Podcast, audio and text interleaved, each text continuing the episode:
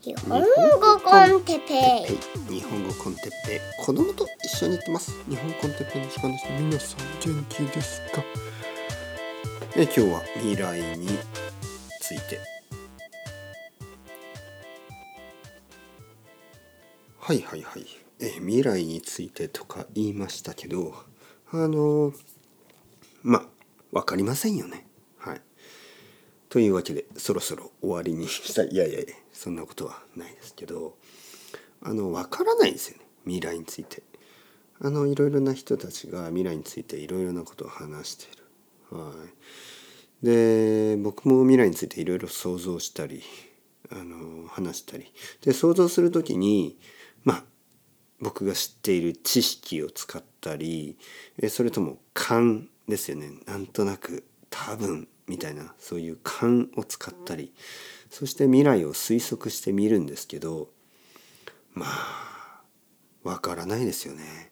はい。まあ多分そのテクノロジー的には、技術的にはある程度あの専門家とか僕よりもっともっと詳しい人たちが言ってることが、まあそういうふうになるんだと思います。もうテクノロジーって結構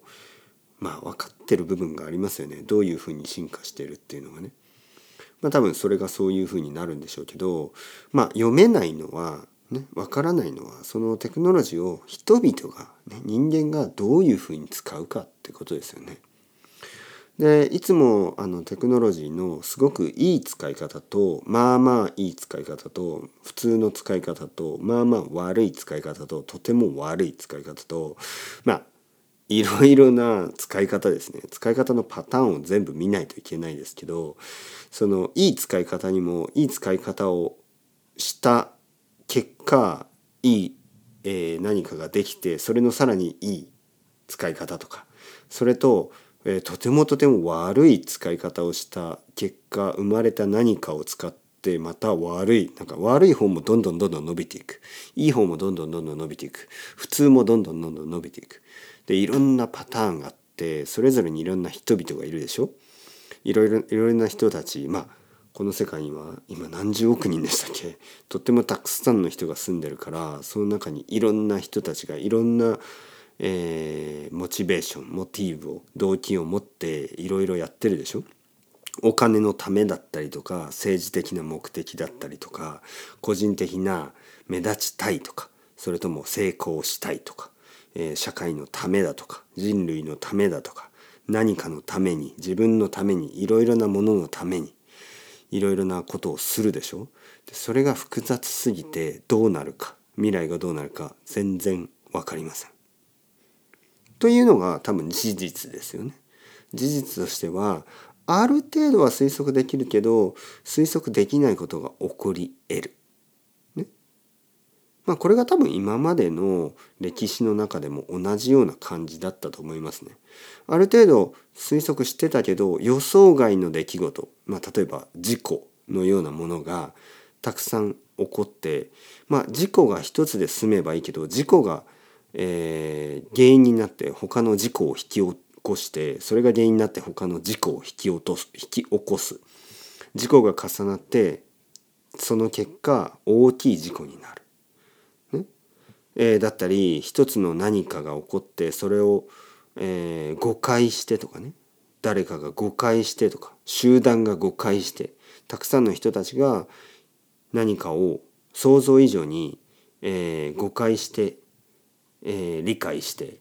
誤解して理解してって変ですよね。まあ誤解して、その結果、まあ、問題がもっともっと大きくなって、気がついたらまあ止められなくなったりとか、まあそういうことが今までの歴史でもたくさん起こって、結局まあ分からないんですよ。分からないとしか言えない。で分からない未来が良くなるのか悪くなるのかはもちろん分からないんですよね。はい。でも大事なのはやっぱり態度だと思いますね。態度。態度というのは、まずぶれない気持ち。やっぱりある程度何が大事で何が大事じゃないかっていう、そういうプリンシパルみたいなものを人間は持つべきだと思いますね。はい。まあ例えば僕にとってやっぱり子供を守るとか、えー、そういうのはあの大きい、もう譲ら、譲れないものですからね。はい、そのために何をするか、ね、そういうふうにあの人間にとってはね、やっぱ大事に思ってるものとか大事に思ってる人とかね、そういうのがあの大事だと思います。なんか例えば、あ、このケースだったらあ子供を差し出しますみたいな、まあ、そういうのは僕にはあの存在しない。どんなケースでさえもあのまず第一にあの子供とか奥さんを守る、ね、そういうことを考えて行動するんですが、ただね、だからそれそれとね、じゃあ地球全てと僕の子供とどっちを守るみたいな、まあ、そういうフィクションみたいなね、漫画みたいなシチュエーションが漫画とか映画の中にはあるけど、まあそんなこと言ってたらね、あの全てが冗談みたいになっちゃうから、まあ、そういうことは言わずに、はい、そういうことはまあだから今の世界の問題の、まあ、結構大きい問題ですけど、なんかその極端な漫画みたいな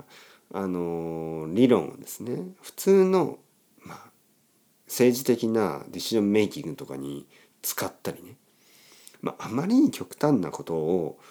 漫画みたいなシチュエーションをあの本気で考えると、もうそれに時間が取られるだけで、あのもっと現実的な問題を解決するための時間や労力ね、そういうのがなくなっちゃうでしょ。だからある程度線を引いてですね、これから先はここから向こうはちょっと漫画の世界だとか、もうほぼありえない世界だ、でまあもっとよく起こりうるようなことにフォーカスして、それであの問題を解決していって、あのディシジョンメイキングを決断をした方がいいんじゃないかなと思いますけど、はい、今日はとても抽象的な話ですね。一つ一つの、あの例を出しながら具体的に話をしすぎると、こういうのはどんどんどんどんずれてしまいますからね。